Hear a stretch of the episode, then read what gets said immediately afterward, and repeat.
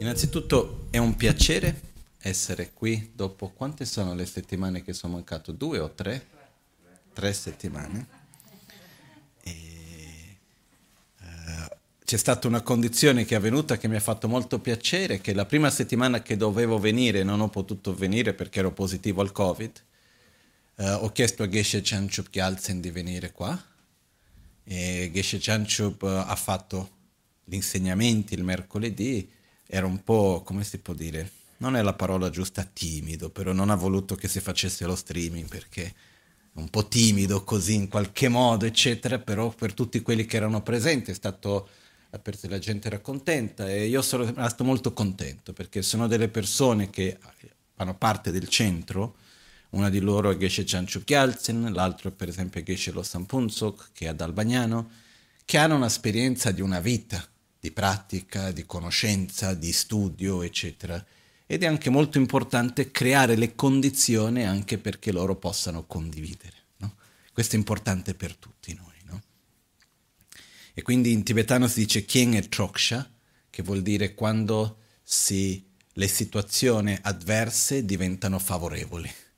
Quindi c'è una cosa che non è bella, però quella si trasforma, si utilizza per fare qualcos'altro di bello. No? Quindi c'è stato Geshe-la che è venuto qua, poi anche il ritiro che ad Albagnano io dovevo guidare, lì ha fatto insieme Geshe Cianciu e Geshe Lo Sampunzo che hanno guidato loro, io mi sono riposato, no?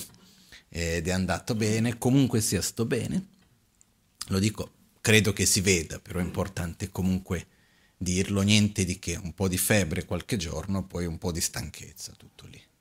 No? Però ho approfittato per leggere, per riposarmi un po'. Comunque, um, oggi volevo partire da un concetto che per me è molto importante, che ho sentito una frase qualche giorno fa e um, mi ha fatto riflettere. Però volevo connettermi con questo partendo da un'altra cosa, che è una breve storia che... ebrea. Si racconta che una volta una famiglia, la moglie, va al rabbino per parlare di un suo problema che c'è in famiglia. Quindi va dal rabbino, io non so, ancora oggi nelle grandi città magari un po' meno, ma in tante comunità per tanto tempo il rabbino, come il lama in Tibet, eh, facevano il, la guida spirituale, l'amico, il psicologo, facevano un po' di tutto, no? Quindi andavano, vanno dal rabbino e dicono rabbino c'è un problema con mio marito perché è successo questo e lui di qua, perché di là, perché di qua, si lamenta di tutta la storia, dice la sua. E il rabbino dice hai ragione. Passa un po' di tempo, va il marito a parlare col rabbino. E va dal rabbino e dal rabbino, non sai mia moglie? Perché ha fatto questo? Perché è successo quell'altro? Io ho dovuto fare di qua perché è successo questo? E alla fine di tutto il rabbino le dice hai ragione Dopo di un po' vengono i due insieme. Dicono, Rabbino, scusi, noi stiamo litigando fra di noi. Prima è venuto uno, ti ha detto la sua e tu hai detto che aveva ragione, poi è venuto l'altro, ha detto la sua, tu hai detto che ha ragione, ma mica possiamo avere tutti e due ragione. E lui risponde, avete ragione. No? Invece, io ho sempre piaciuto questa storia e ha un, una sua base di verità, un suo fondo di verità anche, perché c'è un aspetto di questo. Però per andare più preciso ancora, prima viene uno e racconta la sua. Hai ragione, perché hai ragione? Perché è la tua esperienza soggettiva dinanzi a quello che sta accadendo. Io non vado a negare la tua esperienza.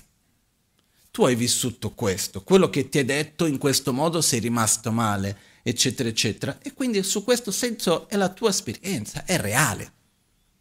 Dall'altra parte l'altro racconta la sua esperienza soggettiva, dove ha vissuto altre cose ed ha anche ragione, è anche reale quello che ha vissuto. Però dire che, ok, ma non possiamo avere tutti e due ragione, questo invece non sono d'accordo, a un livello più profondo. Perché la normalità, quando c'è qualunque conflitto, è che tutti e due hanno ragione. Ed è questa la vera difficoltà di un conflitto. Perché quando noi ci troviamo in mezzo a un conflitto, no? Qual è la nostra tendenza? Voler capire l'altro o voler imporre la nostra versione della realtà? Ma non andiamo lontano, guardiamo i piccoli conflitti quotidiani. Io osservo, succede una cosa piccola, eh? Ah, perché come mai questo tu hai detto, l'altro ha fatto, ma di qua, di là? E la nostra tendenza qual è? Metterci sulla difensiva. Cercare di giustificare le nostre azioni. Far capire all'altro che non è così come tu vedi. E qua c'è una frase che ho sentito che mi ha fatto riflettere, che dice che un conflitto non va vinto, va superato. Perché se io devo o sono in conflitto con te e voglio vincere, cosa vuol dire? Che io rimango sul mio punto di vista, sulla mia esperienza soggettiva, dico che la tua esperienza non ha valore, quello che tu hai vissuto e tu hai visto non ha valore e tu devi convincerti di quello che, come lo vedo io. Finché la mia posizione rimane quella, forte, presente, vincente. Solo che per fare questo richiede molto spesso tanti effetti collaterali negativi che vengono fuori. Ci sono tante altre cose che si vanno a distruggere per poter mantenere un po' la ragione essere, avere la vittoria in qualche modo. Quando c'è un conflitto, la prima cosa, o sia la priorità molto spesso, è trovare il punto di accordo.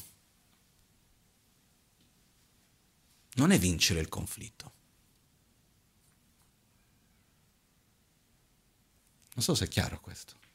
Perché il punto di accordo è un punto dove né una parte né l'altra hanno né la vittoria né la sconfitta. Perché io ti do ragione su una cosa, tu mi dai ragione su un'altra, e vediamo che alla fine la verità è in mezzo fra le verità. E io vedo una tua parte, la tua esperienza, e rispetto la tua esperienza soggettiva come giusta e reale. E se tu fai lo stesso a me, cominciamo a camminare uno in direzione dell'altro finché possiamo trovare un punto di accordo. Però è importante partire dalle piccole cose quotidiane. Non cerchiamo subito di pensare a grandi conflitti. Ok?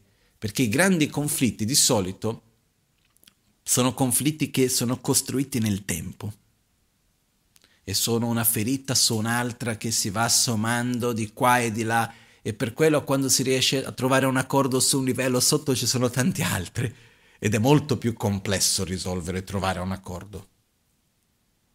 Però ricordiamoci che il grande non esiste senza il piccolo, il grande è fatto di piccoli. Quindi dobbiamo partire dai conflitti piccoli, dalle difficoltà più piccole quotidiane, come noi affrontiamo queste. Quindi questo è un concetto, lo teniamo un attimino fermo e andiamo su un altro, che poi si uniscono. Una volta vado da un medico, più che vado da un medico ci siamo trovati a pranzo insieme. Era in un congresso in Madrid che la Magancen organizzava tutti gli anni, sono stati più di 25 anni di congresso tutti gli anni che faceva, poi per varie ragioni negli ultimi anni non è avvenuto, fra Covid ma anche già prima, e uno degli anni che ero lì, eravamo a pranzo, c'erano diversi medici, eccetera, e c'era questo medico spagnolo, un ragazzo relativamente giovane, che conoscevo da tanti anni, tutti gli anni ai congressi, che era un medico allopatico che però aveva anche fatto medicina, si era laureato in medicina cinese, in omeopatia, una conoscenza molto ampia. E mentre stavamo parlando così, è venuto a pranzo, ho parlato un po' delle mie problematiche, avevo dei problemi di salute in quel momento, abbiamo parlato un po', e lui mi fece la, la domanda, che cos'è che ti piace di più mangiare? E mi ricordo cosa ho risposto. Perché lui mi disse questo, quando il corpo è in uno stato di salute e quindi è in equilibrio, il corpo è attratto da ciò che aumenta l'equilibrio. quando il corpo è malato è in squilibrio, il corpo è attratto da ciò che aumenta lo squilibrio. Quindi lui dice, quando viene un paziente da me, la, quando io gli chiedo che cosa ti piace di più mangiare, lui mi ha fatto l'esempio, l'anguria, prima cosa non mangiare più l'anguria, il perché lo capiremo dopo.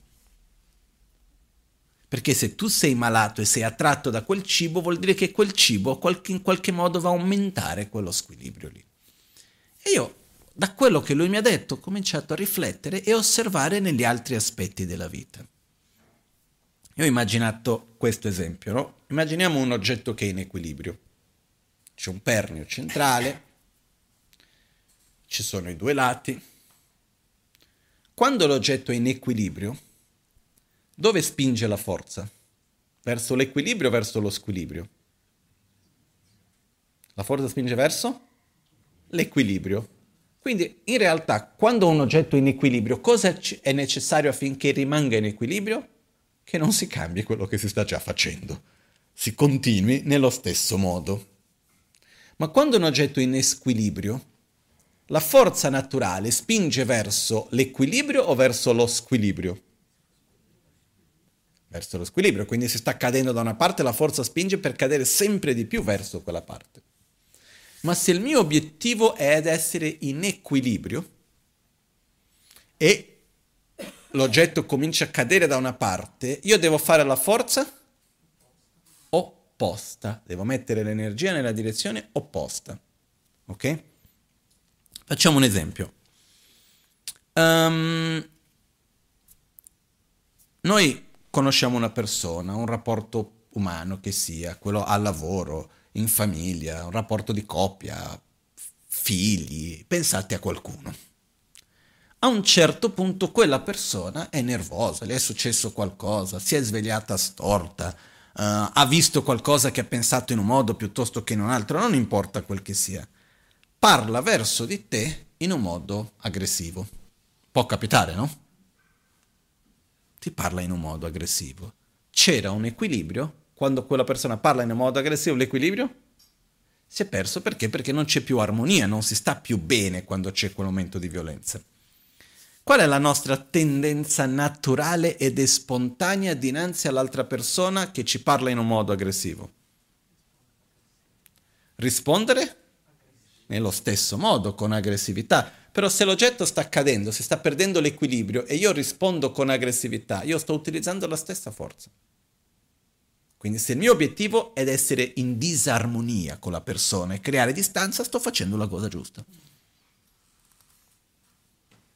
Se il mio obiettivo è essere in armonia, in equilibrio, io devo mettere l'energia nella forza opposta.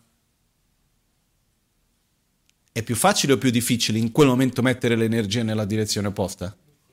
Più difficile. Ok? Però è quello che porta un miglior risultato. È più facile a medio-lungo termine. Come risultato è più facile. Consuma meno energia a medio-lungo termine, perché rimanere nel conflitto consuma tantissima energia. Però, se noi abbiamo un po' di saggezza, di riuscire a vedere un po' più oltre la punta del nostro naso. Guardare un pochettino oltre. E io non sto parlando qua di essere il bodhisattva della situazione, l'essere altruista, egoisticamente parlando. È meglio essere in armonia o è meglio essere in conflitto? In armonia. Che cosa consuma più energia? Generare armonia o gestire il conflitto? Alla fine dei conti cosa consuma di più? Cosa è più costoso? Energeticamente come risorse della vita. È più costoso? Vivere e gestire il conflitto, siamo d'accordo, no? Perciò dobbiamo stare attenti che quando siamo nel momento in cui sorge un conflitto, Ricordiamoci che la tendenza naturale non è perché siamo cattivi o chissà che cosa, è naturalmente la nostra tendenza di cade da una parte, tirare ancora di più. Reagire con lo stesso linguaggio, reagire con la stessa energia, mentre invece abbiamo bisogno di mettere l'energia opposta. che vuol dire tu agisci con aggressività, io accolgo, io ti accolgo, perché se tu stai agendo con aggressività vuol dire che tu non stai bene. In qualche modo stai manifestando una tua sofferenza e perciò se io voglio avere armonia è importante per me accoglierti. Poi si può anche parlare dell'argomento. In certi casi io mi sono già trovato in situazioni in cui a un certo punto ho, dovuto, dare un limite dicendo ti voglio bene, tutto, però oltre questo limite non puoi passare. Perché se no alla fine non, non, riusciamo a mantenere l'equilibrio. C'è stato il momento della reazione, però anche tu devi imparare che c'è un limite. Questo apro e chiudo parentesi, però è una parentesi importante, eh? perché tutti noi impariamo a relazionarci gli uni con gli altri sulla base anche delle reazioni che troviamo. No? Perciò e noi esseri umani ci sono tre principali forze che ci spingono verso fare o non fare una cosa, verso fare in un modo piuttosto che fare in un altro. No? Sono molto basiche e sembra quasi banale semplificarci così, ma alla fine dei conti siamo esseri semplici. Le tre forze che ci spingono, ci portano a fare una cosa piuttosto che un'altra, o, a, a, o agire e relazionarci in un modo piuttosto che in un altro, è i benefici che abbiamo nel fare qualcosa, quindi i rewards, come si dice, i premi non è la parola giusta, i vantaggi che abbiamo in fare quella cosa lì, evitiamo di fare quando vediamo che gli svantaggi sono forti, di fare quella cosa, quindi mi fa male, quindi meglio che non la faccio. E poi c'è un terzo che moralmente ritengo che quella cosa va fatta, non va fatta. Non è tanto per vantaggio o per svantaggi. Queste sono le tre forze che ci spingono.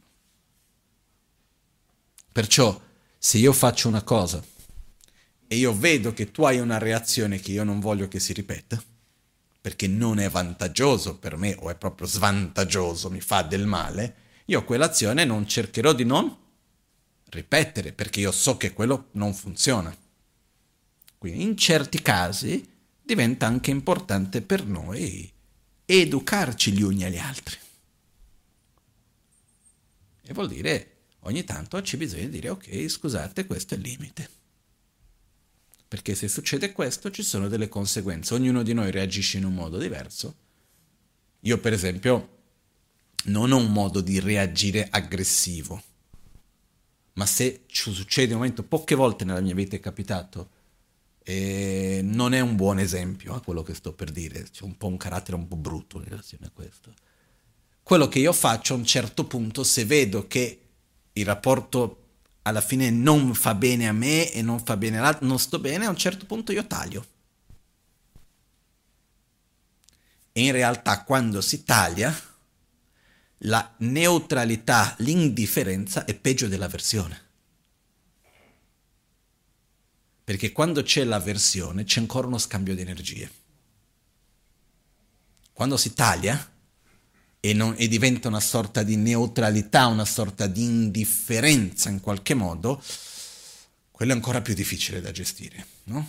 Perciò io per esempio è successo certe volte nella mia vita che mi sono trovato davanti a situazione e ho detto se non vogliamo che io tagli l'energia, io non posso continuare a ripetere queste situazioni perché alla fine io non so, non conosco un altro modo per gestirle. Quindi non reagisco con aggressività, però ti faccio vedere a un certo punto quali sono le conseguenze di questo tipo di interazione, che non fa bene né per me né per te. Però la cosa importante è innanzitutto che nel momento, quando avviene un conflitto, noi ci dobbiamo chiedere con molta chiarezza, io cosa voglio? Io voglio aver ragione? Voglio essere il vittorioso? Perché molto spesso noi siamo così attaccati al nostro proprio ego e al punto di aver ragione, che è più importante di qualunque altra cosa. Non lo so bene come descrivere, però certe volte è come per dire, anche se la cosa va male, ci sono tanti conflitti, tanti morti e feriti, anche parlo metaforicamente parlando in mezzo a tutto quello, eccetera, eccetera, e alla fine dei conti dico, però hai visto, avevo ragione, ho vinto io. Ed è quasi come il aver ragione, aver la vittoria giustifica tutto quello che è accaduto, perché tanto avevo ragione. Non so se è chiaro questo. E certe volte ci sono i conflitti, è una follia, ma è così, dove a un certo punto la ragione del conflitto si perde e l'unica cosa che rimane è il braccio di ferro dell'ego di l'uno e dell'altro. Dove lo punto a un certo punto non è più quello su cui era nata, la, era nata la discussione, il conflitto, ma è invece l'aver ragione. Ed è un po' questa sorta di sketch che ho visto in qualche volta nei cartoni animati o da altre parti, dove uno dice è blu, no, è rosso, è blu, è rosso, è blu, è rosso. A un certo punto quello che dice che è blu dice che è rosso, quello che dice che è rosso dice che è blu. E perché l'importante è opporsi all'altro, non importa più se è blu o se è rosso. E certe volte questo accade, perché certe volte noi siamo così attaccati al nostro ego di aver ragione, che perdiamo di vista l'oggetto di discussione, perdiamo di vista la ragione del conflitto. E quello che ci dobbiamo chiedere è, io cosa voglio? Io voglio la pace, io voglio l'armonia, voglio l'equilibrio. O voglio essere il vittorioso.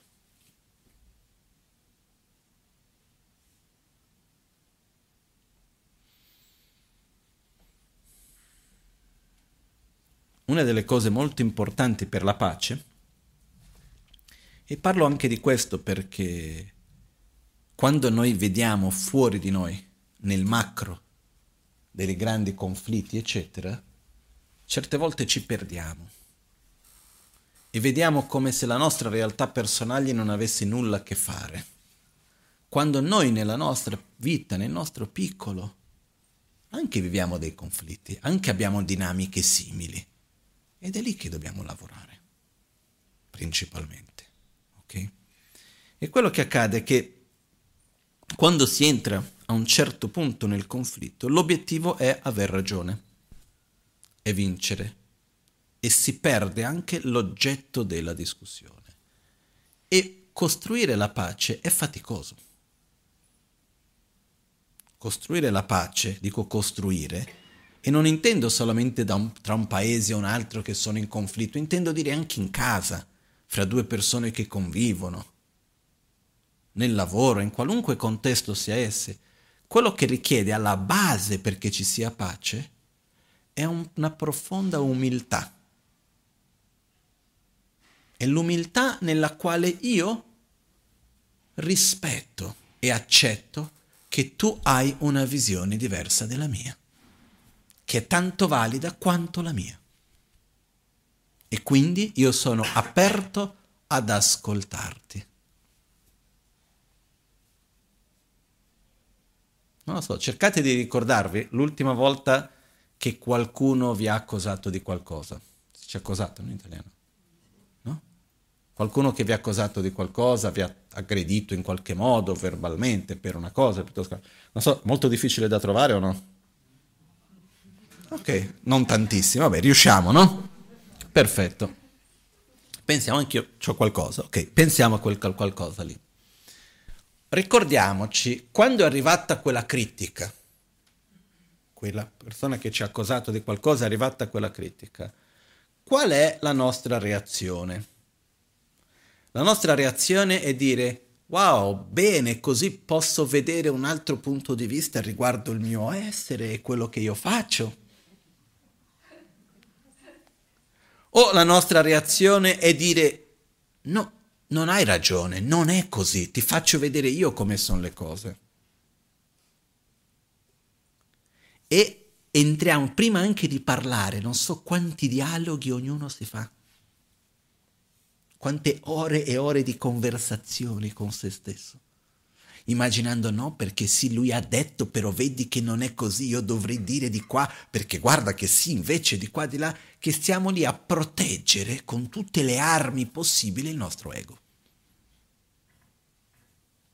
Non so se è chiaro questo. Ok? Invece cerchiamo di immaginare quella stessa situazione nella quale noi respiriamo per un attimo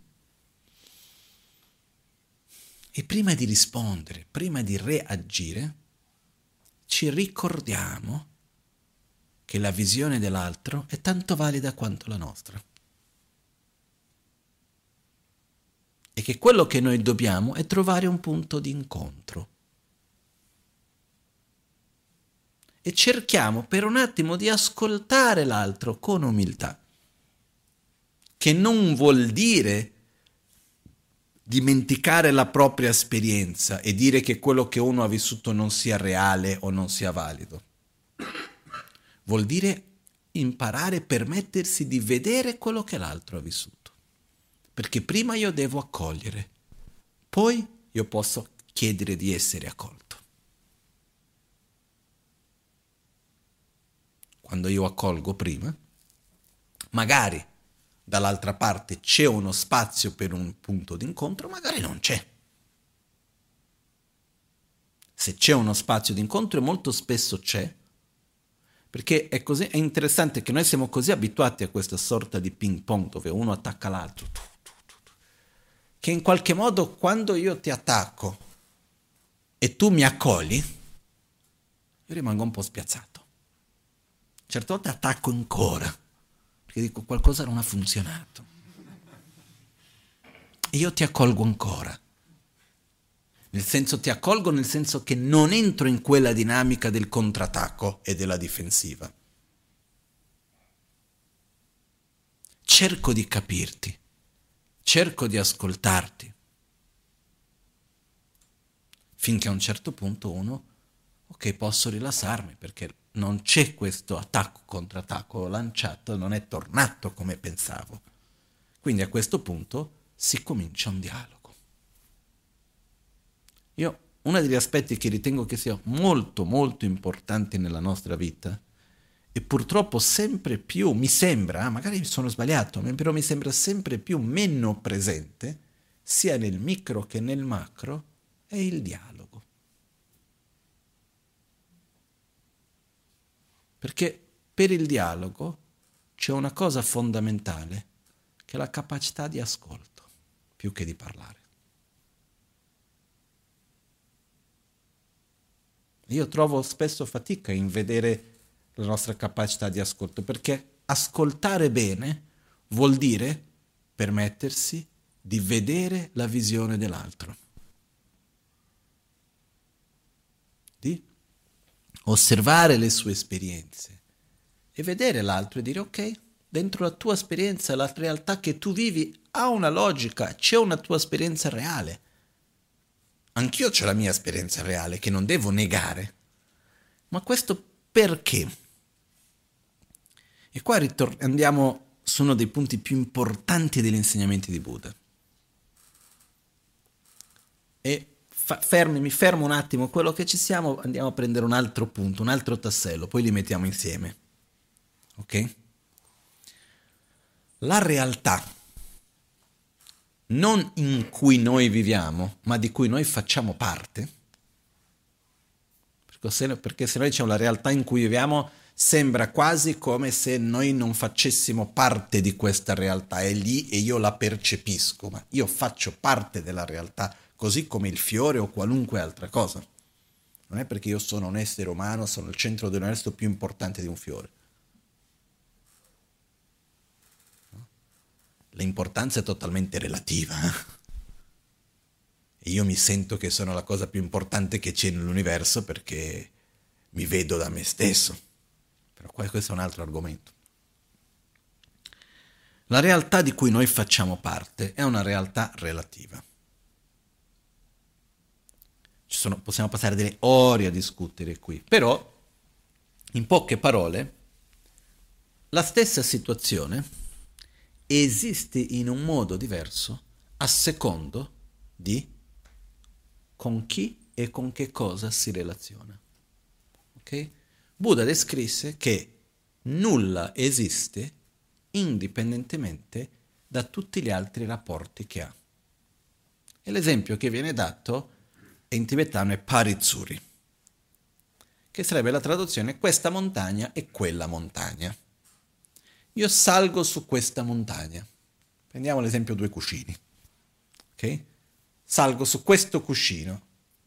Questo cuscino, guardo l'altro nell'altra parte della stanza e diventa quello cuscino esco da questo cuscino, salgo su quel cuscino. Quello cuscino diventa questo e questo è diventato quello. Questo cuscino e quel cuscino non esistono uno indipendentemente dall'altro. Hanno una dipendenza reciproca. Ok? Questo esiste unicamente in dipendenza di quello qualunque cosa che esiste non esiste in nessun livello indipendentemente da ogni cosa con la quale interagisce. Quindi mentre noi ci parliamo, quello che io sono è un risultato dell'interazione che ho con voi, quindi il risultato della vostra presenza nella mia vita, e quello che voi siete in questo momento è il risultato della mia presenza e degli altri. È un po'... I, I tibetani ogni tanto hanno questa cosa un po' della dialettica, eccetera, un po' di... No, noi diciamo un po' come gli scherzi da prete, più o meno, no? A Monaco ci sono quelli che studiano la dialettica, hanno le loro battute che fanno ridere a loro. Um, e quindi c'è che si chiede, no? Uh, quanti anni ha tua madre? E uno pensa alla mia madre, vediamo quanti anni avrà la mia madre eccetera, eccetera. O se no si chiede, la tua madre ha più anni di te? Domanda, risposta? Sì. Ma sin da quando è tua madre? Da prima che tu nascessi? Prima era, sol- era solamente Giovanna o mia madre Belle? O prima era già mia madre, prima che io nascessi? Quando diventò mia madre? Quando io sono nato. Quindi mia madre ha la stessa età di me ha gli stessi anni che io. Perché in quanto mia madre prima era Belle, non era mia madre, non c'era la madre di Michel, non c'era. Ok? Non so se è chiaro come la logica che c'è in questo. Quindi quello che succede è che la madre esiste dal momento in cui ha un figlio o una figlia. Non esiste la madre senza che ci sia il figlio e il figlio non esiste senza che ci sia la madre, il padre. Ok? Quindi quello che succede è che figlio e genitore esistono in una dipendenza reciproca. Uno non esiste come tale senza che ci sia l'altro. Ok? Perciò, similmente a questo, ogni cosa con le quali noi interagiamo sono così come sono nella loro realtà unicamente in dipendenza di tutte le altre interazioni e, ogni, e in relazione con ogni oggetto, con ogni altra realtà che interagisce con quella, la percepisce e interagisce in un modo diverso. Non so se è chiaro o se è confuso. Cerchiamo di semplificare. Prendiamo, immaginiamo noi stessi, no? E a un certo punto dobbiamo descrivere la nostra persona invitiamo tutti i nostri amici, familiari, persone che conosciamo bene, con cui interagiamo nella nostra quotidianità e ognuno deve descrivere la nostra persona. Ci saranno due descrizioni uguali? No. E quando noi descriviamo noi stessi sarà uguale a quella di qualcuno? No, ci saranno aspetti simili, però uguali non sarà. Ok? e probabilmente ognuno di loro ha i suoi aspetti reali e veri. Però è come ognuno vive la nostra persona. Perciò qualunque cosa che esiste esiste in una complessa rete, noi chiamiamo di interdipendenze. Nulla esiste in un modo autonomo. Tutto ciò che esiste esiste unicamente in una rete di relazioni. Ok? E la cosa importante da capire è che questo non esiste senza quello e quello non esiste senza questo. E a un certo punto dire questo ci fa un nodo in testa. Perché ci viene un nodo in testa? Perché nel paradigma nel quale noi viviamo, noi abbiamo la pretesa che alla base c'è qualcosa di indipendente e autonomo. Non so se è chiaro questo. Anche se noi andiamo a vedere nella storia della filosofia, nella storia della ricerca della realtà e della verità. Da quello che, del poco che io so, però anche detto da persone che hanno studiato molto di più di me riguardo tutta la filosofia occidentale, eccetera, eccetera, qual è uno dei punti in comune fra praticamente tutti i filosofi e religioni che ci sono, principalmente occidentali e non solo, dove l'unica che è diversa è quella buddista su questo punto. Che tutti cercano di trovare alla fine una realtà ultima, qualcosa che esista effettivamente. E Buddha disse, il problema non è la, domanda, la risposta, il problema è la domanda. Il, il punto non è che cosa, in fondo in fondo cosa c'è. La domanda è esiste un fondo o no? Quello che Buddha ci dice è che non esiste una realtà autonoma, ogni cosa esiste finché non analizzato c'è. No? Tanya tanya tanya takpe takten sane nigyu meva, dice in tibetano, che che quando si va a ricercare quella cosa, sembra che c'è, se tu cerchi ad analizzare e cominci a vedere dove non la trovi più. No? Anche se prendiamo questo oggetto, che è una campana, siamo tutti d'accordo? Ma se noi prendessimo un microscopio, eccetera, e cominciassimo a dividere ed entrare, eccetera, eccetera, a un certo punto dov'è la campana? La perdiamo di vista. Se noi cerchiamo qualcosa che sia lì solido. Perciò quello che accade è che ogni cosa esiste nella sua rete interdipendente, fra nelle relazioni che c'è di una con l'altra. Okay? Nello stesso modo, ognuno di noi vive ogni momento, sperimenta ogni situazione in una complessa interdipendenza che unisce le nostre percezioni, le nostre esperienze, i nostri sensi, la cultura in cui siamo cresciute, le esperienze che abbiamo vissuto, no? Viene detto che la nostra percezione della realtà, secondo la visione buddista, comprende cinque fattori principali. Questi cinque fattori sono il primo fattore viene chiamato um, ehm, Ryugyönten, che sono le caratteristiche genetiche. Ok? La traduzione di caratteristiche in tibetano sono le caratteristiche che provengono dal lignaggio familiare. Ok? Noi abbiamo delle caratteristiche fisiche e anche mentali, emozionali, che provengono dai nostri genitori, nonni, bisnonni, eccetera, no? Sono anche diversi studi che fanno vedere che certe paure e traumi vengono tramandati. No? Io quando ho preso, alla prima volta che ho preso la cagnolina e sono andato a parlare un po' su come educare, eccetera, mi hanno detto un termine che non avevo mai pensato prima e mi ha aperto per vedere e capire meglio gli esseri umani, perché noi innanzitutto siamo degli animali anche noi, no? E ho visto che capendo meglio altri animali riusciamo anche a capire meglio noi stessi. E poi c'è quello che nei cani, per esempio, loro usano il termine memoria ancestrale. Questa memoria ancestrale riguarda che il cane nasce e sa già fare delle cose senza che nessuno l'abbia insegnato. Eh?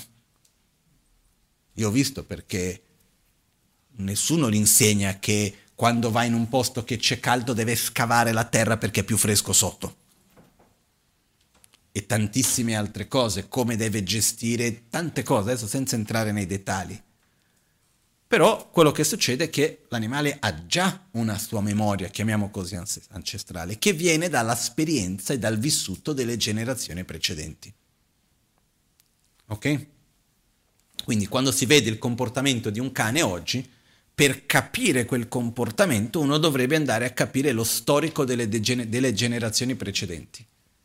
Quindi dice, in natura era così, quindi dobbiamo stare per quello che fanno adesso cos'ha. Ma noi siamo degli animali o no? Anche noi. Noi abbiamo anche noi una nostra memoria ancestrale o no? Secondo me sì. Chiamiamo come vogliamo.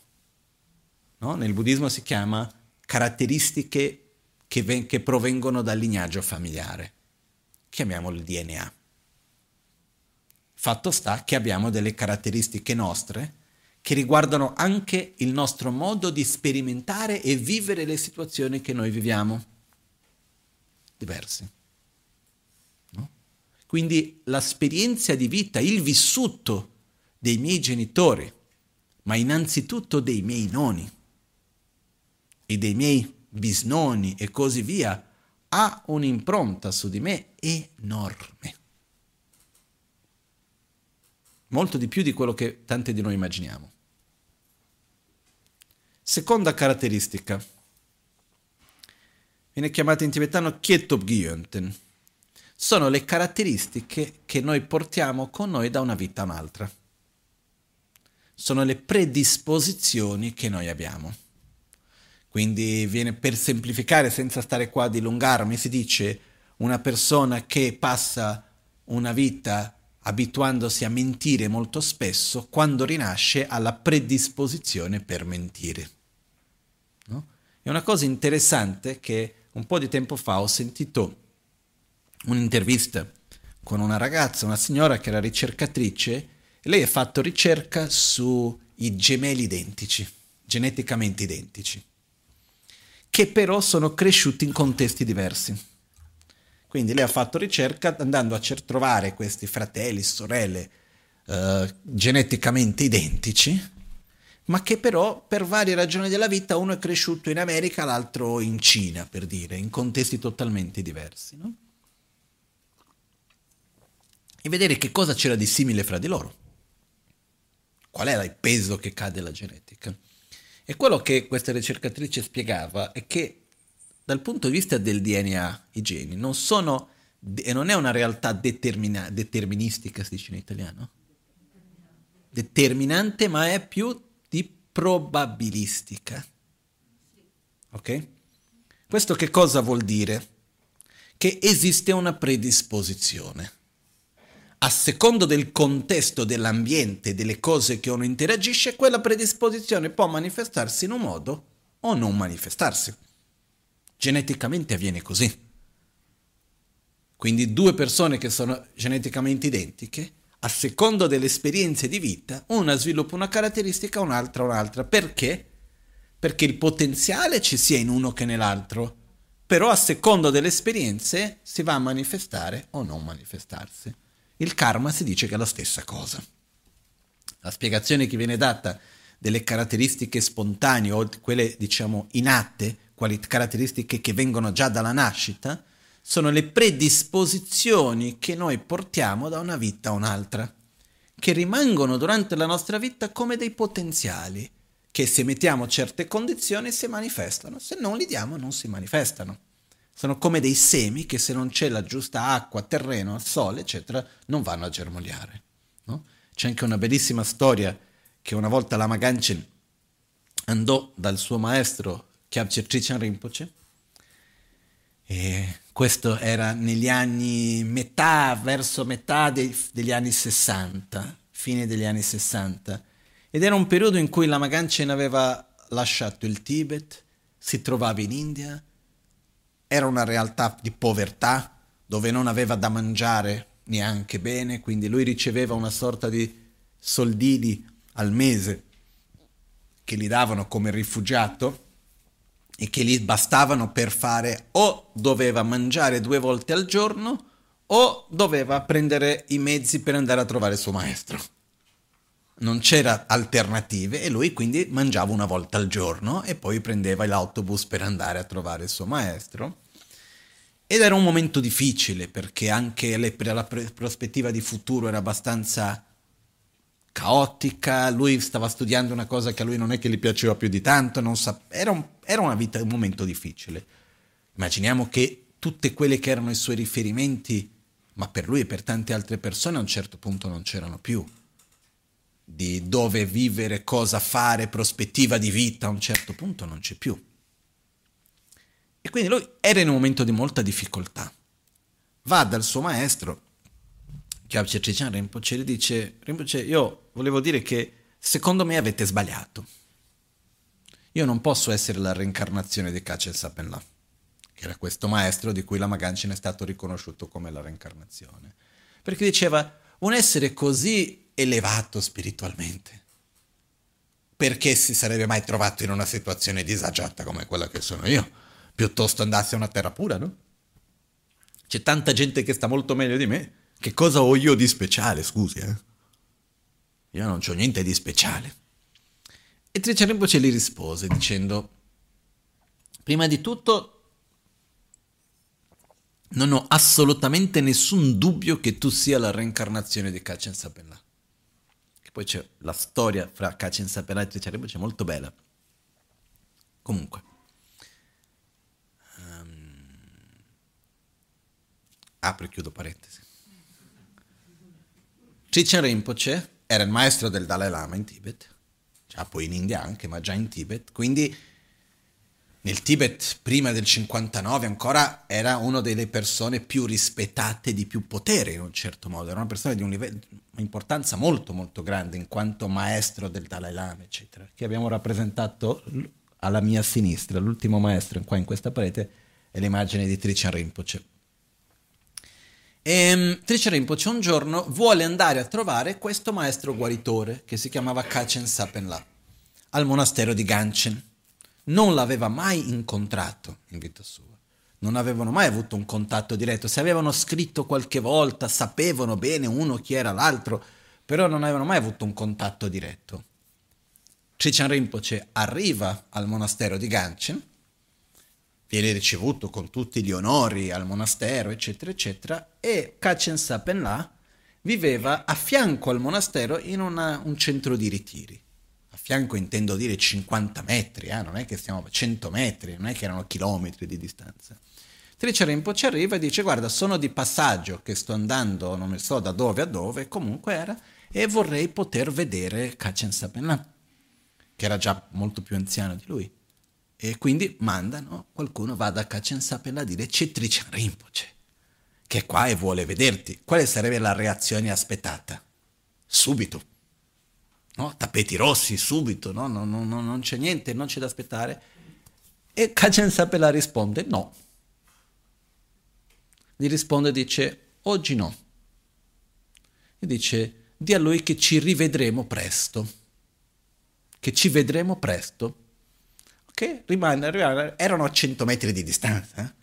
E arriva la risposta ci vedremo presto. E quella notte Kachen Sapela muore. Ricordiamoci che Kachen Sapelà si era preparato per la sua morte. Aveva preparato tutto per la cremazione, perché lui diceva, la gente qua dove sono sono gente di villaggio, non, non sanno come fare le cose quando muore un lama, lui ha già preparato tutto prima. Ha seguito tutta una dieta particolare prima di morire per assicurare che durante la cremazione non ci siano odori strani, c'è tutto un modo di preparazione, quindi lui era consapevole che stava arrivando e è morto anche in un momento consapevole. Perché non ha ricevuto Tricia Rinpoche? Perché così lui ha creato l'interdipendenza perché Tricia Rinpoche prendesse la responsabilità di andare a cercare la sua reincarnazione. Quindi hanno creato questo impegno di ritrovarsi presto e Tricia Rinpoche ha preso l'impegno di andare a cercare la reincarnazione di Kachen Sapena. No? Comunque, fatto sta, Tricia Rinpoche dice alla Maganchen, io non ho assolutamente alcun dubbio che tu sia la reincarnazione di Kachen Sapela. Però, quando uno muore e rinasce, quello che continua da una vita all'altra sono le predisposizioni, C'è una parola particolare in tibetano che si dice pakcha, però tradu- possiamo, possiamo tradurre in tanti modi diversi, impronte, però traduciamo come predisposizioni. Sono come dei semi. E Tricia Rinpoche disse, un essere spiritualmente elevato, quando muore e rinasce, le sue qualità mm, vengono nella prossima vita come delle predisposizioni a secondo delle condizioni, quei semi possano o meno germogliare. Finché quei semi non germogliano, a guardare di fronte a un'altra persona che non ha quelle stesse caratteristiche, vengono visto uno uguale all'altro, come se fosse visto come un essere ordinario in quel senso. E lui ha detto, eh, i tuoi semi devono ancora germogliare, non sono tutti ancora manifestati ma io non ho nessun dubbio che tu sia la reincarnazione di Kacenza Penai. Per la nostra fortuna sono germogliati, no? Negli anni li abbiamo visti e come. Quindi le qualità della Magancine e così via. Perciò, tutto questo per dire le predisposizioni che noi abbiamo con noi, alcune si manifestano già dall'infanzia, altri rimangono come dei semi per gran parte della vita finché a un certo punto non interagiamo con qualcosa di nuovo che crea una condizione per far germogliare quella predisposizione che c'era lì. Ok? Questa è un'altra caratteristica nostra. Noi portiamo con noi delle fortissime predisposizioni da una vita a un'altra. Basta vedere quando nascono due bambini di una stessa famiglia. Si vede già il carattere da quando sono piccoli o no? Ci sono diversi, no? Non so, l'altro giorno qualcuno mi disse, io i miei figli sono sicuro che il padre è lo stesso, sono sicuro che la madre è la stessa, sono nati da me, ma se non fossi così sicuro a guardare loro direi che non sono figli degli stessi genitori, eh? perché sono così diversi fra di loro, ma già da subito. Questo la visione buddista dice perché uno ha delle predisposizioni diverse che porta da una vita all'altra, per quello che anche si dice che avere un figlio è come invitare uno sconosciuto a passare il resto della vita insieme. Chiami uno sconosciuto e dice vieni qua, passiamo il resto della vita insieme. Chi sei non lo so. No? Detto così è un po'... No? Perciò, e questa è una caratteristica del buddismo, che si dice che quando si nasce non è che siamo una carta bianca, tutto pulito, veniamo con tutto quello che già portiamo prima. Comunque questa è la seconda caratteristica. Terza caratteristica, Rigyu-gyönten, Kietop-gyönten, Jantop-gyönten. Sono le caratteristiche che sviluppiamo durante la nostra vita sulla base della nostra conoscenza. Quello che vediamo, quello che sentiamo, quello che impariamo, in poche parole. Tutte le informazioni che noi riceviamo, che gradualmente vanno a formare la nostra visione di mondo. Ok? Quindi qua c'è il contesto culturale, sociale, educazione, eccetera, eccetera. Ma non c'è neanche bisogno di andare tanto lontano, basta vedere le ultime informazioni ricevute nelle ultime 24 ore, già cambia la nostra visione di mondo. Eh? Poi la quarta caratteristica è Nyongtop sono le caratteristiche che derivano dalle nostre esperienze per il quanto che qualcuno mi dica che qualcosa è cattivo, se quando io lo sperimento mi sento bene, ho una contraddizione, perché la mia esperienza mi dice è buono. Abbiamo delle esperienze che sono contraddittorie alla conoscenza? Diverse volte. E tante cose noi impariamo nella nostra vita sulla base dell'esperienza. Se io prendo l'acqua e la bevo e ho un'esperienza spiacevole, no? Mi è successo una volta qui al Kumpen, tanti anni fa. Stavo facendo un insegnamento, un corso, mi sa che non era un mercoledì, no, non mi ricordo comunque. C'era il gompa pienissimo, faceva caldo d'estate. Una bottiglia d'acqua, metto l'acqua, bevo, faccio finta di niente, era salatissima Dopo vengo a capire che c'era una persona, la Linda, che aveva la psoriasi e quindi prendeva l'acqua del mare e aveva le bottiglie con l'acqua del mare e qualcuno per sbaglio ha preso una di quelle bottiglie, le ha messe qua, servito, io ho bevuto senza accorgermi, no? La prossima volta vedi la bottiglia, ti hanno detto guarda non è acqua del mare, eh? è tutto a posto, ma quando la prendi c'è una parte che dice stai attento o no? Sì. Se io bevo e brucio la lingua, anche se io so che non è più caldo, so conoscere, ma la memoria dell'esperienza cosa mi dice? Stai attento. Normale. E per dire abbiamo delle paure, dei traumi, che noi sappiamo che la realtà non è in quel modo lì, però la nostra esperienza parla ancora più forte. Perciò quello che succede che cos'è? Noi nella nostra visione di mondo non è formata solo di conoscenza teorica, ma anche di esperienza. Perciò abbiamo caratteristiche genetiche, caratteristiche delle nostre predisposizioni di vita in vita e anche generate in questa vita stessa, le predisposizioni, caratteristiche della nostra conoscenza e caratteristiche che derivano dalla nostra esperienza. Prendiamo due persone. Queste quattro caratteristiche sono totalmente diverse, per il quanto che siamo cresciuti nello stesso contesto socio-culturale, eccetera, sono diverse. E si aggiunge una quinta, che di solito non c'è, però secondo me va aggiunta, che è ognuno di noi ha un corpo diverso. E noi sperimentiamo il mondo tramite i nostri sensi, tramite il nostro corpo. Quando una persona, per esempio, a un certo momento ha un po' di febbre, o piuttosto gli ormoni no, impazziscono un po', Cambia la percezione della realtà o no? Cambia. Anche per gli uomini, eh? No, c'è chi dice no, gli ormoni uno pensa subito alle donne, invece no. Io vi posso assicurare di questo. No, sono tanti uomini che io guardo, ah, il ciclo, lascia stare. Perché? Perché si vede che conoscendo che esiste anche da un punto di vista del umore, di diverse cose, una realtà ciclica, che poi non si manifesta nel corpo così chiaramente come nella donna, però c'è. Quindi noi siamo influenzati, il modo in cui noi sperimentiamo e viviamo la realtà è fortemente influenzato dal nostro corpo. No? Basta vedere una cosa semplice, no? Un colore. No? Che colore è questo fazzoletto? è rosso, no? Vediamo bene, la luce è un po' gialla, quindi riflette sembra un po' arancione, però effettivamente è rosso, ok? Bene, ma perché è rosso il fazzoletto? Perché è rosso? O meglio, se fa- faccio la domanda, il fazzoletto è rosso o noi lo vediamo rosso? A principio diremo è rosso. Quello che succede è che perché?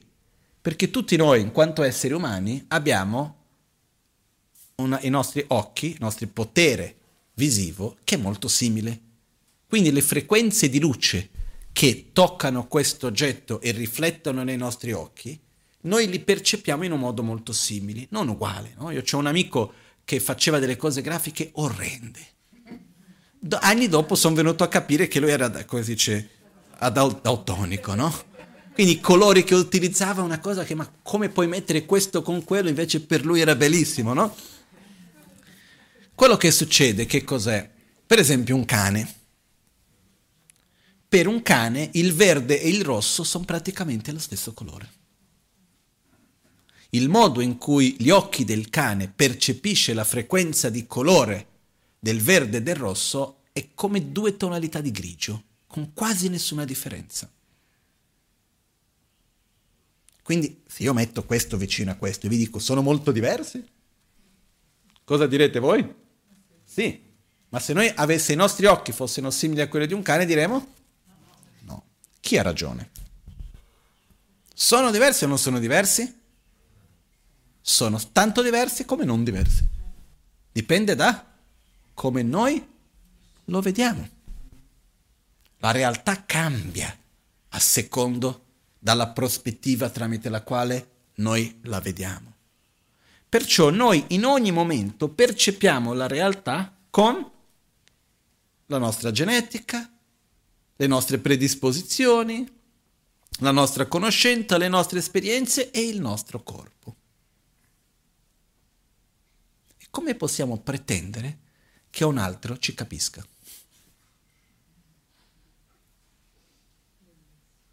Non so, avete mai sentito nessuno mi capisce?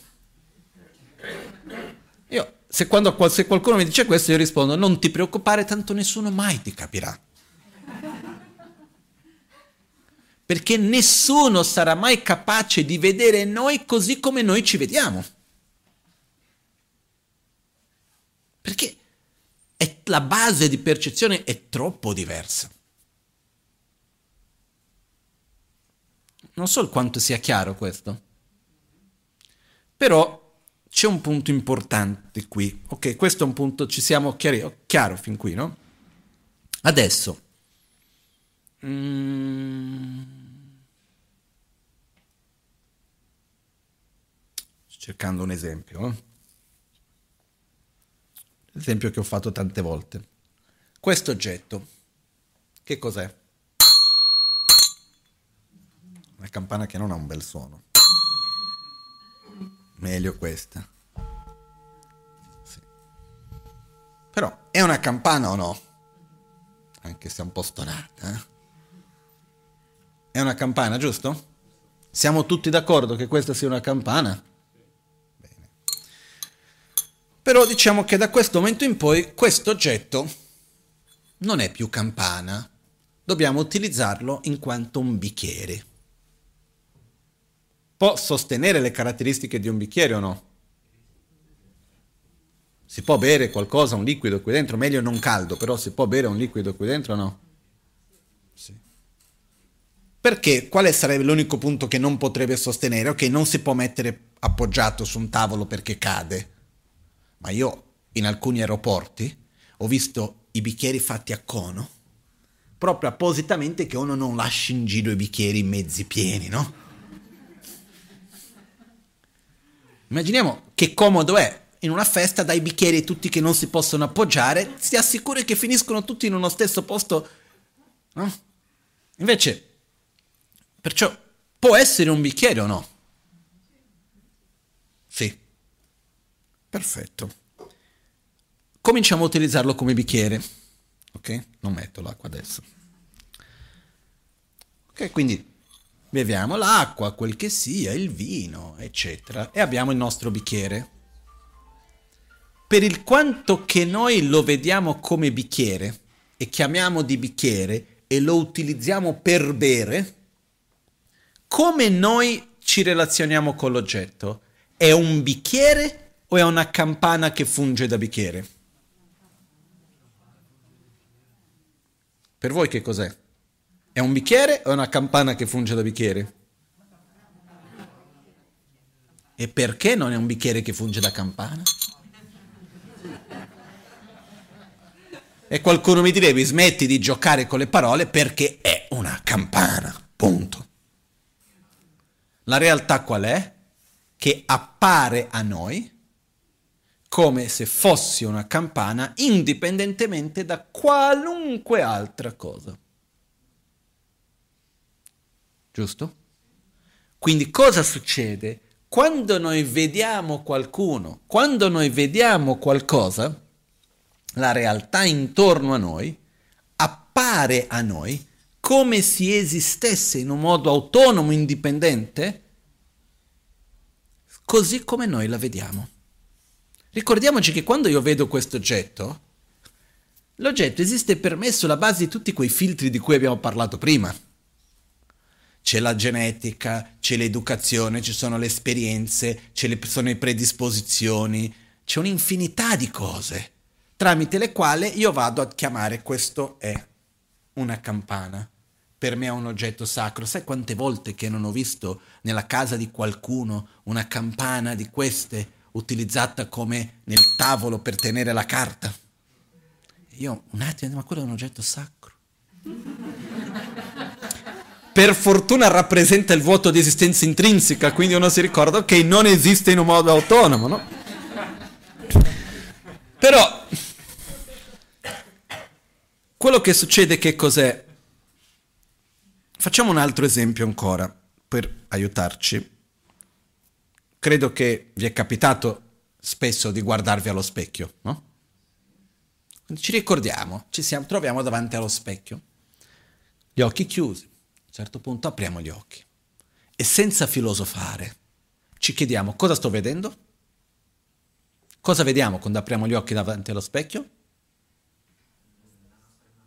La nostra faccia. O no? Se io ti chiedo stai vedendo la tua faccia o no, qual è la risposta? Sì, giusto? Ed è giusto. Ognuno di noi vede la nostra faccia. Però ci fermiamo un po' ad analizzare. Quando noi guardiamo verso lo specchio, che cosa vediamo nello specchio in realtà? La nostra faccia, faccia o il riflesso dell'immagine della nostra faccia? È riflesso. La luce tocca la nostra faccia, ritorna nello specchio e dallo specchio ritorna ai nostri occhi. Chiaro? Cosa succede? Immaginiamo che tutti gli specchi che noi utilizzassimo nella nostra vita fossero tutti curvi o tutti gialli. E a un certo punto vediamo uno specchio che non è giallo e diciamo, ah, come sono pallido. Ok? Perciò, quello che succede che cos'è? Se noi ci mettiamo ad analizzare, quello che noi vediamo sullo specchio è la nostra faccia? No, è il riflesso del no- dell'immagine del nostro viso sullo specchio. Chiaro? Quindi quando io guardo nello specchio e vedo guarda cosa c'è nella mia faccia, no, guarda cosa c'è nel riflesso dell'immagine del mio viso sullo specchio. Ok? Perciò quello che io vedo non è la mia faccia, è l'insieme della mia faccia dove la luce si riflette, dipende il tipo di luce che viene, dipende la forma dello specchio, dipende se lo specchio è sporco o non è sporco, eccetera, cambia totalmente quello che vado a vedere. Chiaro fin qui, no? Però, perciò, qualcuno che qua ha qualche dubbio che quello che vediamo nello specchio non è la nostra faccia? Perché se io rompo lo specchio sto rompendo la faccia? No. Perciò è chiarissimo che quello che io vedo nello specchio non è la mia faccia, giusto? Abbiamo capito? Siamo convinti? Richiudiamo gli occhi e lo apriamo davanti allo specchio. Cosa vediamo? Spontaneamente? La mia faccia. Ossia, la immagine nello specchio appare a noi come se fosse la nostra faccia, quando in realtà ci inganna, perché non lo è. Ok? La prima volta che hanno fatto una proiezione cinematografica, l'immagine qual era? Di un treno che veniva in direzione degli spettatori. Immaginiamo l'esperienza di chi non ha mai visto in vita sua un'immagine proiettata di un... Cosa è successo quando hanno fatto queste prime proiezioni? La gente scappava dal cinema. Si alzava e scappava. Ok? E la follia è che noi oggi sappiamo che quello che c'è lì sono punti di luce in uno schermo o no? Ma ci appare come reale? Sviluppiamo attaccamento, avversione, paura o no? Sì? anche se noi sappiamo che non è. Questo che cosa vuol dire? Che anche quando io vedo nello specchio e io so che non è la mia faccia, comunque appare come se fossi. Ok? Chiaro questo? Similmente a questo, quando noi vediamo la realtà intorno a noi, di qualunque cosa, io quando ti vedo, io non sto vedendo te, io sto vedendo la mia versione di te. Perché io ti vedo tramite tutti quei filtri di cui abbiamo parlato prima e non si può fare a meno. Perciò io non vedo te. Se noi guardiamo questo stesso fiore e noi ci chiedessimo, stiamo vedendo tutti di noi, riusciamo a vedere questi fiori? La risposta sarebbe sì. Ma quello che io vedo e quello che ognuno di voi vede è lo stesso o è diverso? È diverso, per il quanto suoni strano dirlo. Però è diverso. Però appare come se fosse uguale. Perché? Perché il fiore appare come se esistesse così come io lo vedo e così come ognuno lo vede, come se esistesse così in un modo autonomo, indipendente. Ok? Che viene chiamato il termine tecnico è esistenza intrinseca. Quindi noi, il fiore appare a noi, la campana appare a noi, ogni oggetto di percezione appare a noi come se esistesse così come appare a noi, in un modo autonomo, indipendente, oggettivo. Chiaro? E noi caschiamo in questa apparenza e ci relazioniamo alla realtà come se così fossi e non prendendo in considerazione che è una realtà soggettiva. In altre parole, noi viviamo in una realtà soggettiva. E soggettiva non vuol dire solo concettualmente, vuol dire tutte quelle caratteristiche di cui abbiamo parlato prima. Quindi noi viviamo in una realtà soggettiva che appare a noi come se fosse oggettiva. E noi come ci relazioniamo con questa realtà soggettiva? Come se fosse oggettiva. E quindi cosa succede? Cosa succede quando un'altra persona viene e dice no, non è così come dici te, è diverso? Io dico tu sei sbagliato. Perché? Perché la mia realtà è reale. Ed è da questa ignoranza, ignoranza nel vero senso della parola di non vedere. Noi non riusciamo a vedere che la realtà soggettiva sia soggettiva. E questa ignoranza è ciò che genera il nostro egoismo.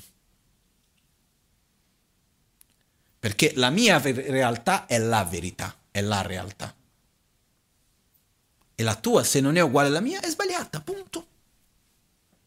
E io non ho l'apertura di cercare di capire te, perché questo vorrebbe dire che io non ho ragione, che la mia realtà non è vera, quando la mia realtà è vera.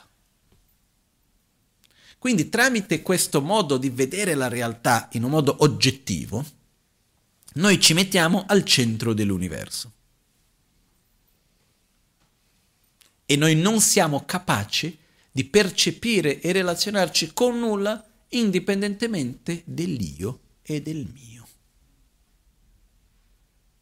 Ed è questa la rovina del mondo. Se noi ci chiediamo da dove nasce la guerra, le guerre. Da dove nascono le guerre? Ma parlo delle guerre fatte con i carri armati, con le bombe, le guerre. Dove nascono i problemi ambientali? La povertà, tante delle brutte cose che purtroppo ci sono in questo mondo. Da dove nascono? Dall'egoismo. Nascono dall'ossessione alla autogratificazione, nascono dalla incapacità di vedere l'altro. Nasce da lì e questo da dove nasce? Da questa ignoranza in cui la realtà appare a noi come se fosse in un modo oggettivo, quando in realtà è soggettivo. Quindi è la nostra incapacità di vedere la soggettività della realtà soggettiva. In ultima analisi, solo così per aggiungere una ciliegina, Qual è la realtà assoluta? L'unica realtà assoluta è che la realtà assoluta non esiste, che tutto è relativo. L'unica realtà oggettiva è che tutto è soggettivo. Poi adesso qua chiudo questa parentesi velocemente. Perciò quando noi ci troviamo in un conflitto, torniamo indietro. La nostra percezione della realtà non siamo consapevoli che io vivo quel conflitto tramite tutti i miei filtri. Se noi riusciamo a generare quella consapevolezza, permettendoci di vedere che anche l'altro vive la realtà, la stessa situazione tramite tutti i suoi filtri. E noi possiamo trovare un punto dove c'è un accordo, un punto d'incontro, è sempre possibile. Perché quello che vogliamo è essere in armonia. Quello che vogliamo è star bene fra di noi. E questa è la priorità. Perché la follia che c'è è l'idea di poter aver ragione. Nel senso che, che la mia realtà soggettiva sia oggettiva. E cos'è la nostra tendenza per poter far vedere al mondo che la mia realtà soggettiva è oggettiva? Cerchiamo persone che percepiscano la realtà in un modo simile al nostro. Sempre di più, per andare a rinforzare la nostra visione della realtà. E più lo ripetiamo e più gli altri dicono che sì e più c'è qualcuno che lo vede in un modo simile, più quel punto di vista va a rinforzarsi, più quella visione diventa più solida, meno siamo flessibili di aprirci una visione diversa. Ed è quello che fa la propaganda. No? Basta vedere in questo momento che stiamo vivendo, se prendiamo in un conflitto armato come quello che c'è adesso, il modo in cui le informazioni vengono trasmesse da un fronte e dall'altro fronte sono coerenti? Noi non sappiamo perché noi le altre non abbiamo mai viste. O mi sbaglio? C'è qualcuno qua che mai che segue la sera la notizia del fronte, diciamo, pro-Ucraina e la notizia del fronte pro-Russia? C'è qualcuno che ascolta tutte le due?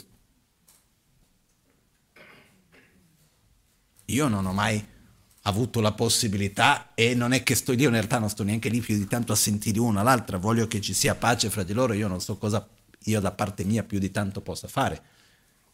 Però questo entriamo in un altro discorso. Ma il punto qual è? Che quando noi siamo in un conflitto cerchiamo di convincere gli altri che la nostra visione è quella giusta. E più io cerco di convincere da un'altra parte, più l'altro cerca di convincere dall'altra, più le due visioni diventano solide e più difficile di accettare che anche l'altro ha dei punti di ragione. Invece quello che dobbiamo fare è cercare di ascoltare il diverso. Quando c'è un conflitto, se quello che noi vogliamo è la pace, se quello che noi vogliamo è l'armonia, noi la prima cosa che dobbiamo fare è aprirci a vedere e ad ascoltare chi si trova dall'altra parte. Questo è il punto di partenza. Quando c'è una discussione al lavoro o in famiglia, se noi ci apriamo ad ascoltare l'altro, molto spesso vedremo che vogliamo la stessa cosa con parole diverse. Altre volte vedremo che nell'insieme delle cose ci sono più cose in comune di quello che vogliamo che quelle diverse. E altre volte vedremo, insomma, siamo totalmente diversi, però comunque io ti capisco, magari tu mi capisci anche, troviamo un punto nel quale vogliamo cose diverse, però uno può aiutare l'altro. Sono molte più le volte che si trova un accordo se c'è dialogo che che non si trova. Quello che noi non dobbiamo è sempre di più irrigidirci in una posizione da una parte contro un'altra questo è quello che dobbiamo evitare nella vita in generale. Però è inutile stare a parlare di qualcosa che non ci tocca nella nostra quotidianità. Noi dobbiamo affrontare e parlare di quello che ci tocca nella nostra quotidianità, che sono le relazioni di tutti i giorni, sono i commenti che facciamo, le idee che abbiamo.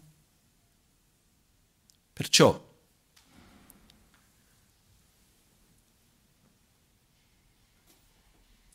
È un esercizio bellissimo, non facile, però un bellissimo esercizio. Quando ci troviamo davanti a un conflitto, davanti a qualcuno che pensa in un modo diverso, respirare, non lasciarci prendere da quello che ci viene spontaneo, perché viene spontaneo di reagire mettendoci in, o nella, sulla difensiva o sull'attacco, no? Succede. Quando noi vediamo quell'impulso, non seguirlo e ricordarci che la realtà è soggettiva, non è uguale per tutti, dipende da tanti aspetti. E se io mi apro per ascoltare te, questo mi imparerà, mi, mi insegnerà anche a conoscere meglio me. Mi aiuterà magari ad aprire la mia visione per cose che magari non riuscivo a vedere prima, perché ero chiuso dentro i miei filtri. E mi è capitato diverse volte che qualcuno viene con un punto di vista diverso del mio, critico, eccetera, e c'è prima un'attitudine naturale di mettersi sulla difesa, che se noi lasciamo andare quell'attitudine ci porta all'attacco. No? C'è anche chi fa l'attacco difensivo, preventivo, no? non solo i paesi. Non è che Bush ha inventato l'attacco preventivo, eh? In tante relazioni ci sono pieni di attacchi preventivi, se per quello. Quello che accade è che se noi riusciamo ad andare oltre quello, a non andare a... perché mettersi sulla difensiva ci porta all'attacco. Io mi tolgo dalla difensiva e mi chiedo qual è la cosa più importante per me, aver ragione o trovare armonia.